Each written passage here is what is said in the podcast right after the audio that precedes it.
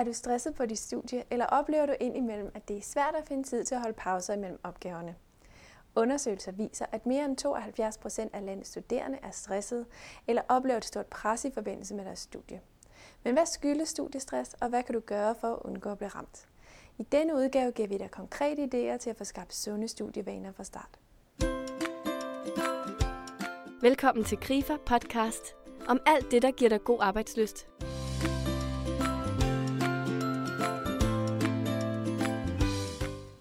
Stressrådgiver og eksamenstræner Thomas Pape fortæller om, hvorfor studiestress er blevet en almindelig del af stadig flere studerendes liv.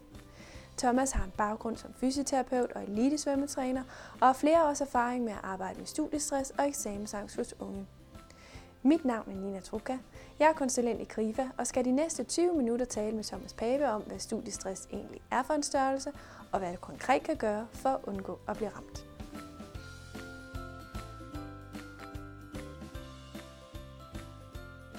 Jamen, mit navn det er Thomas Pape. Jeg er stressrådgiver og mentaltræner. Jeg er ejer og daglig leder af virksomheden Spejn, som er en stressklinik for studerende. Den ligger i Aarhus, og vi har haft den i 8 år, men inden for de sidste 3-4 år har vi haft fokus større, eller større, større fokus på de studerende. Så det i dag er et øh, hvad hedder det, specialområde for os, og det gør også, at vi, øh, vi er den eneste stressklinik i Danmark kun for studerende. Så, øh, ja. så i dagligdagen, der kommer der kun studerende, det er det, vi bruger vores tid på, og når vi underviser eller holder foredrag, eller jeg behandler studerende med, med hvad det, forskellige belastninger eller, eller lidelser. Ja. ja. Og vi skal jo tale lidt om studiestress i dag. Øh, hvorfor oplever så mange øh, unge i dag at blive stresset i forbindelse med deres studie? Jeg tror, man skal se hele det her, den her stressproblematik, og der er flere og flere undersøgelser, som underbygger, at at mange danske studerende er under et, et øh, større pres end bare det, vi kan kalde dagligdagspres. Fordi det har jo altid været knald på, og der har altid været et, øh, et øh, pres på, når man, når man har været studerende. Det, det jeg tror, hvis jeg bare skal tage udgangspunkt i, hvornår, hvornår jeg blev uddannet for en 8-9 år siden, og så til i dag, så det blev meget mere komplekst. Øh, jeg har været vant til at gå til eksamen til jul og til, til, til maj-juni, hvor, hvor, hvor nogle uddannelser i dag, jamen der har du eksamener eller projektprøver hver 8. og 9. uge. Så, det er, så der er sket meget på undervisningsdelen. Der er, der er kommet meget større fokus på, at vi skal have et godt studiejob ved siden af. Vi skal have fokus på vores CV allerede mens vi er studerende. Det var ikke noget, der var, der var særlig vigtigt, da, altså da jeg læste til fysioterapeut. Øh, vi gad da godt have studiejob, og mange af os øh, synes også, det kunne være interessant, hvis man kunne være øh, øh, hvad hedder det, fysioterapeut ude i en håndboldklub eller et eller andet andet. Men det var ikke så benhårdt, det var ikke en, det var ikke en skarp kalkyle af, hvor er jeg henne, og, og hvad hedder det, hvordan ser det ud på mit CV, selvom jeg kun er på fjerde semester. Og det oplever jeg klart i dag. Også omkring usikkerhed om, er der egentlig et job til mig derude? Og det, det lægger så et pres på, at, at, øh, at det kræver høje karakterer i dag fordi det er noget, øh, øh, hvad hedder det, nogle virksomheder eller nogle arbejdsgiver, de, de ser på. Så der er også, der er kommet en, en højere konkurrence øh, tone eller, eller hvad hedder, kulturen på, på nogle studier er, jo også blevet lidt mere konkurrenceorienteret. Så kan der være pres fra forældrenes side, fra, fra samfundets side. Jamen der har vi en regering, der gerne vil have, at, øh, at de unge mennesker de skynder sig at komme igennem. De skal ikke have det, man kalder fjummerår Øh, de skal egentlig bare øh, være så fokuseret som overhovedet muligt. Så man kan sige, hvis vi kigger, og det er den vinkel, jeg kigger på det som, som psykosomatisk fysioterapeut, det er, at der er, ikke meget, der er ikke meget plads til pauser, der er ikke meget plads til restitution. Og det er ikke fordi, vi ikke kan tåle pres øh, og, og hvad hedder det, hårde perioder, men hvis vi ikke samtidig har en, en, øh, en hverdag, hvor der også er tid til at lige at trække vejret, så synes jeg også, at, øh, at jeg ser, at der er flere, der har det svært. Så har vi alle de her sociale medier, som man også skal kunne, skulle, kunne agere på, og også at lære, hvordan, hvordan bruger jeg dem. Fordi et er, at de er der, LinkedIn, Facebook, øh, Instagram, øh, YouTube. Noget andet er, hvordan, hvordan bruger jeg dem egentlig i min dagligdag, så det ikke tager overhånd. Altså jeg, jeg møder mange studerende, som, som kommer til at være for meget på Facebook, eller, eller, eller bruge for meget krudt på at, at se, hvad, hvad, hedder det, hvad der sker på Facebook. Og det vil sige, at det kan også påvirke dem negativt, hvis, hvis alle poster kun noget positivt, og de selv har en periode, som er lidt svær. Så, så jeg synes sådan samlet set, så, øh, så er der mange ting, som unge mennesker kan, skal, skal kunne mestre i dag på forskellige niveauer, som måske øh, ikke var nødvendigt for en 5-10 år siden.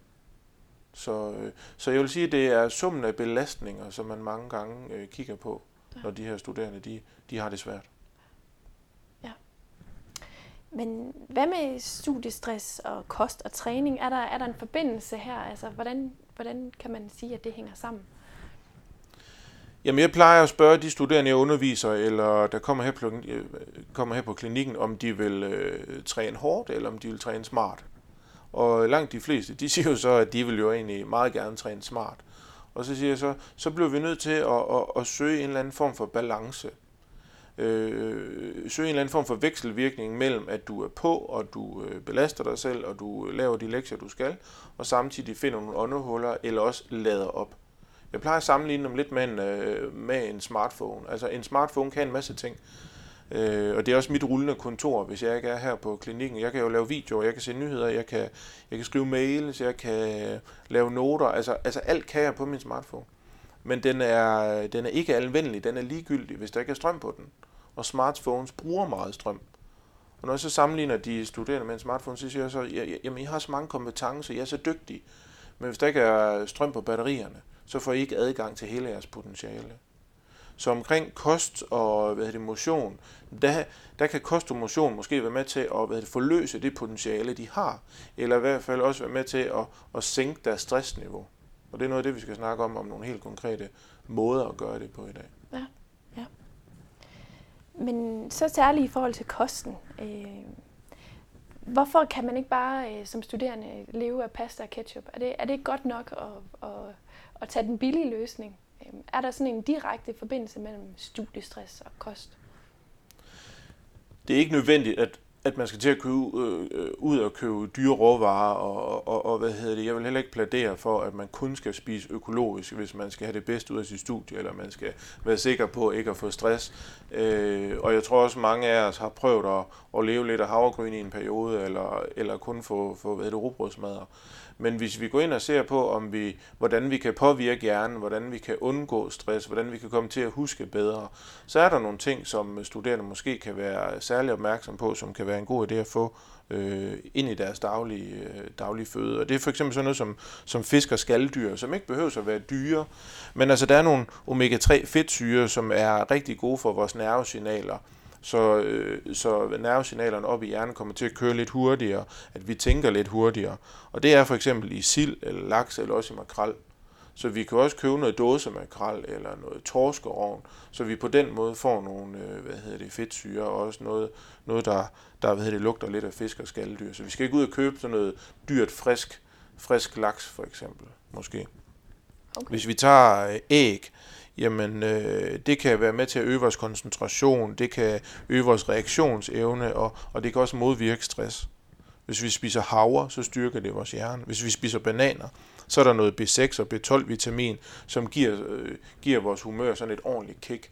Så der er sådan mange sådan nogle helt normale basisvarer, som, som alle studerende godt kender, men ved at have lidt mere ekstra fokus på det, kan det måske være med til at booste hjernen, gøre os lidt mere friske, gøre os lidt mere glade, eller også, som jeg taler meget om, øh, bare det at holde vores blodsukker stabilt. Øh, der er en del undersøgelser, og jeg har også en masse erfaring her fra klinikken af, at, at øh, flere studerende ikke får morgenmad, for eksempel. Og det betyder jo, at, at de øh, er dehydreret, fordi de har, de har ligget i deres seng i en øh, 7-8 timer.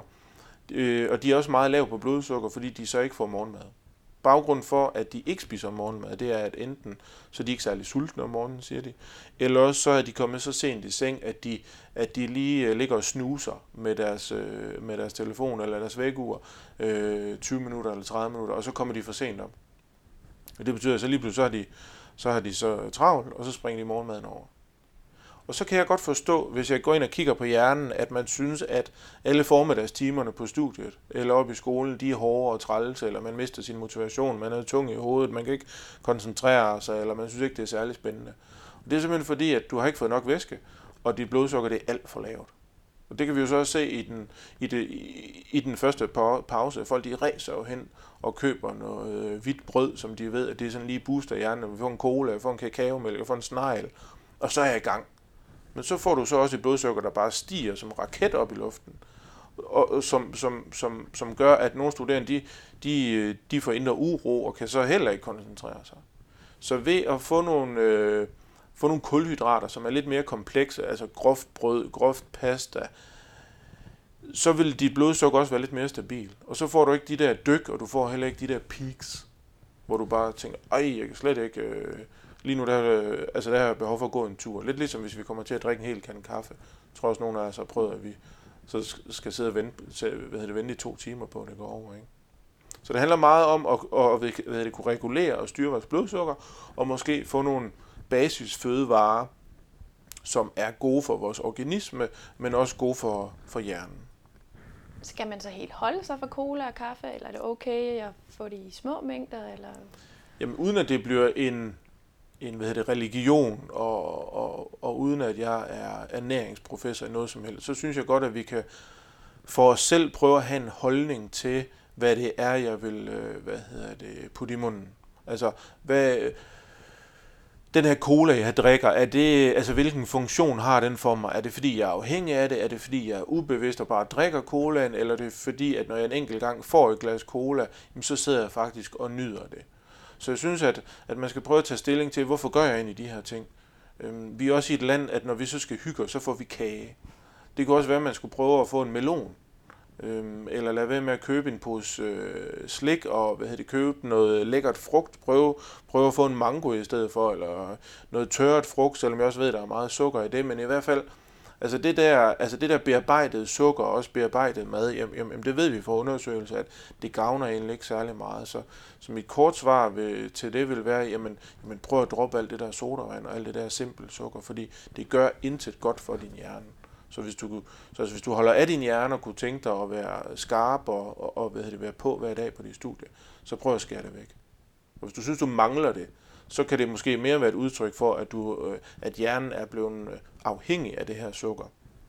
Og der vil du så få en periode, hvor du måske sådan skal detox, eller, eller lige komme igennem den lidt hårde periode, hvor du, hvor du mangler din cola. Okay.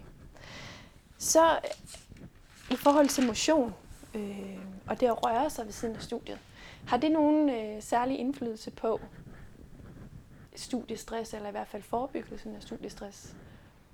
Hvis, hvis kosten var vigtig, så er øh, det at dyrke motion og være fysisk aktiv endnu vigtigere. Altså, vi er bygget som mennesker til at løfte tunge ting og, og hvad hedder det, hvad hedder det, bevæge os øh, fremad.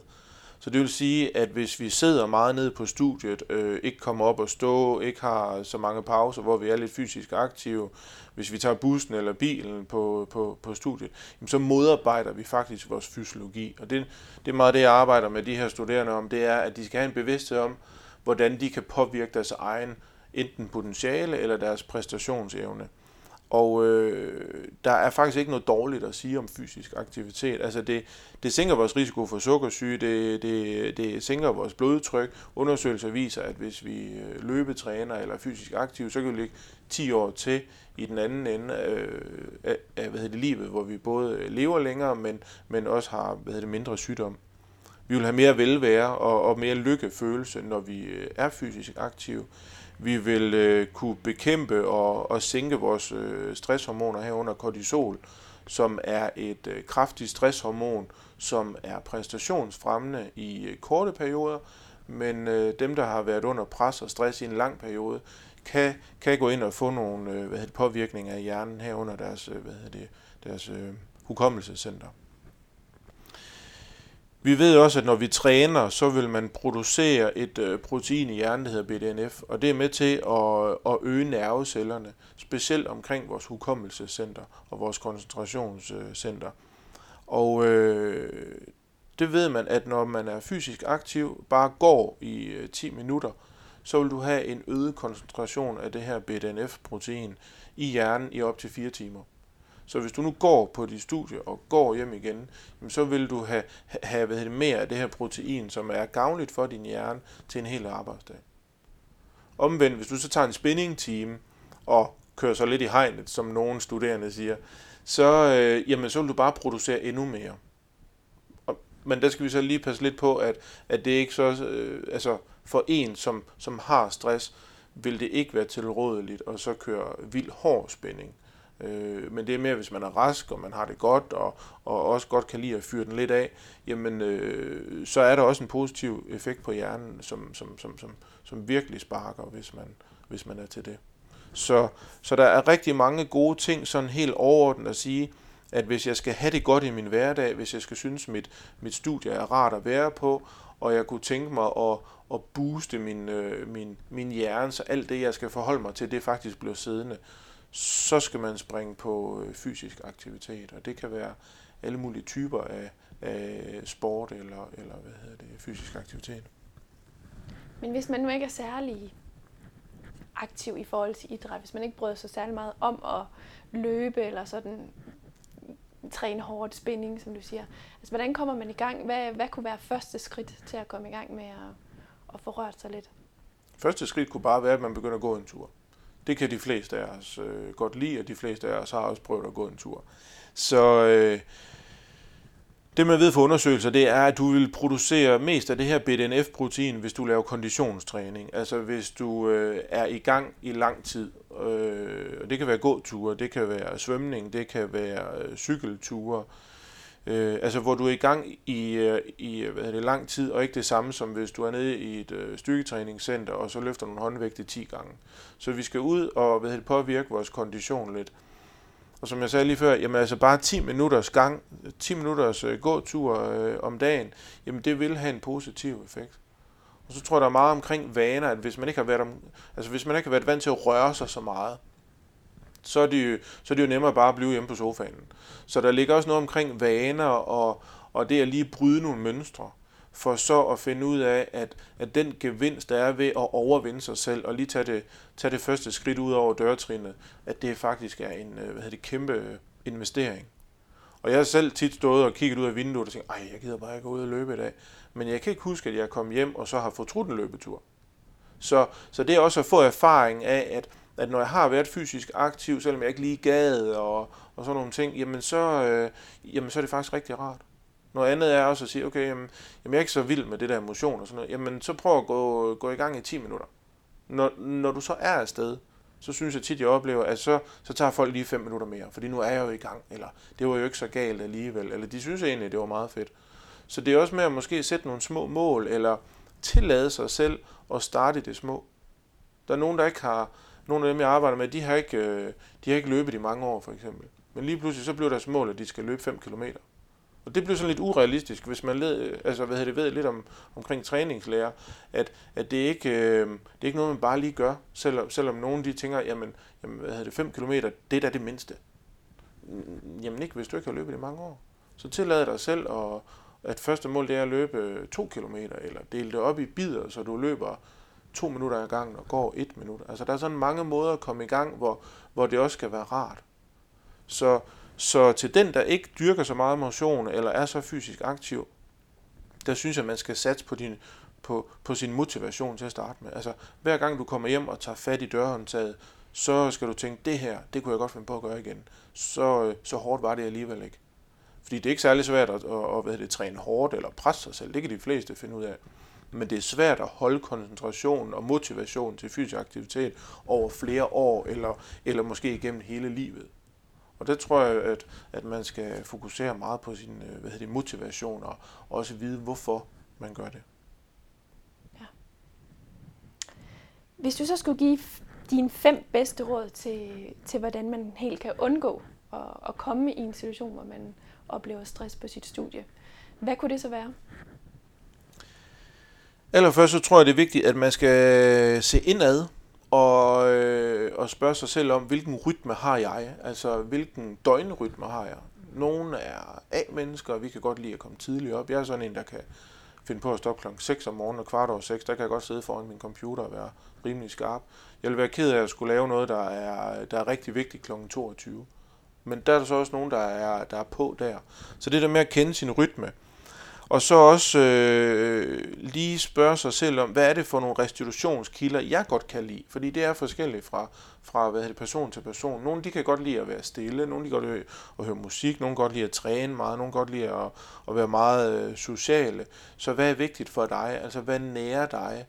Og det er det er mange gange noget af det, der falder væk, hvis vi kommer ind i en presset periode med stress, eller studiet bare tager, tager helt over. Så alt det, der, der plejer at være godt for os, det er det, vi skærer væk. Så, øh, så det at have styr på sin restitution, og faktisk vide, at der er noget, man kan vende tilbage til, det er lidt vigtigt. I forhold til også at sænke studiestress og stadigvæk synes, det er øh, sjovt og spændende at læse i 3-5 år, jamen så er det noget med at erkende, at at det perfekte måske ikke findes. Jeg synes, jeg bruger mange samtaler på at få øh, kalibreret, hvad det egentlig ligger i det ord, når, når nogen siger, jamen det skal bare være det bedste, eller det skal være super, eller det skal være perfekt. Øhm, fordi hvis du, hvis du stiller så høje krav til dig selv, at det skal være perfekt, så skulle du også kunne definere, hvornår det er det. Og så kommer vi ind og taler om, at så skal du også være god til at lave en målsætning. Og det er ikke alle studerende, som, som har fokus på det at lave en målsætning. Det er ikke særlig svært at sige, at jeg vil gerne have en høj karakter i det her projekt. Men det er de færreste, som så sætter sig ned med et stykke papir og så siger, hvordan kommer jeg så derhen, altså fra A til B, hvordan kommer jeg derhen, med hvilke arbejdskrav skal der være, hvilke, hvilke faktorer vil bringe mig hen til det høje mål, jeg har, og hvilke delmål, altså hvad skal jeg starte med allerede i morgen. Det er ikke alle, der, der sidder og gør det, og det vil sige, at hvis vi kun øh, siger, siger, siger målet uden at lave planlægningen, så, øh, så vil det heller ikke være det, som jeg kalder en, en ægte beslutning. Eller mange gange, så vil vi opleve, at vi slet ikke når i mål. Og så kommer vi til at have sådan en hel bunke af hvad hedder det, mislykkede projekter, hvor vi kan, kan komme til at tro på, at det er vores egen skyld, eller vi, vi er så nogen, der ikke kan nå målene. Men der er jeg mere til, til, hvad hedder det, tilhænger af, jamen mange gange så har vi heller ikke lært, hvordan vi, hvordan vi egentlig kommer derhen. Så skal vi holde fokus, og vi skal være udholdende, og vi skal træne vores vilje. Altså, et studie, det er ikke et, øh, det er ikke et 100 meter løb, det er et maratonløb. Så det vil sige, at vi skal finde det rette tempo, for ellers så går vi ned. Og ligesom på et maraton, der er der også vanddepoter, og der skal vi også lige huske at slå ind og få noget væske og spise en banan. Det er så det, jeg kalder restitution. Så, øh, så det at holde fokus i perioder og sige, nu går jeg ind i en eksamensperiode eller også en projektperiode, og der kan jeg ikke have så meget vejarbejde, eller jeg kan ikke gå til så mange fester, eller øh, Moster Odas øh, 80-års fødselsdag lyder også enormt spændende, men jeg må sende et, øh, et videoklip af mig selv, hvor jeg siger tillykke, eller et rigtig flot fødselsdagskort, fordi at jeg kan bare ikke komme. Og så det at kunne, det at kunne være udholden, tror jeg også er rigtig, rigtig vigtigt. Altså det at kunne, kunne være udholden over mange dage eller uger, og kunne holde snuden nede i sporet, og vide, hvorfor man gør det, er også vigtigt. Og der kommer du så også ind og træner din, din øh, hvad hedder det, vilje, altså hvor meget vil du det her? Eller jeg plejer så at spørge studerende om, jamen, altså, altså, altså deres hvorfor, altså hvorfor er du på det her studie? Og, og selvom der er nogen, der har læst i to-tre år, så er det altså ikke alle, der sådan er, er knivskarpe på, hvorfor de læser jura, eller til fysioterapeut, eller til, til hvad hedder det, pædagog. Og det, og ved, så kan jeg godt forstå, at man kan, kan hvad hedder det, miste, miste øh, orienteringssansen, hvis, hvis ens hvorfor det ikke er stærkt nok. Og så til sidst her øh, omkring eksamener. Øh, jeg plejer at sige, at eksamen det er ikke noget, man går til, det er noget, man træner til. Så det at træne til sin, til sin aflevering, og det at træne til sin skriftlige eksamen og sin mundtlige eksamen, det er rigtig, rigtig vigtigt, fordi der ligger en, der ligger en systematisering i det, og måske træne til en mundtlig eksamen. Det, at man får sagt det højt mange gange, det at man finder ud af, øh, det jeg har inde i hovedet, hvordan lyder det, når det kommer ud af munden. Mange af os kan jo godt læse, læse en side eller læse noget stof, og så tænke, om det har jeg styr på. Og hvor jeg så siger, jamen så sig det med dine egne ord.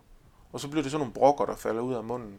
Og det skulle helst ikke komme på, på selve eksamensdagen, men det vil, øh, det vil man øh, tage højde for, hvis man træner det mange gange. Og mange studerende, de, de træner ikke til deres eksamen, fordi så undgår de jo at, og hvad hedder det, blive konfronteret med det, de ikke kan finde ud af. Og sådan på den korte bane, der giver det da god mening, så slipper der for at mærke det, og, og også være træt af, at der er noget, jeg kan finde ud af. På den lange bane, jamen så, så, øh, hvad det, så, så ville jeg jo falde brændet øh, ned ind til eksamen, fordi at jeg simpelthen ikke var forberedt godt nok. Så, øh, så, så, så, så sådan samlet set så handler det om at kende sin rytme, huske sin restitution, lad være med at være så perfekt i alt, og så at træne til det, der er vigtigt for dig.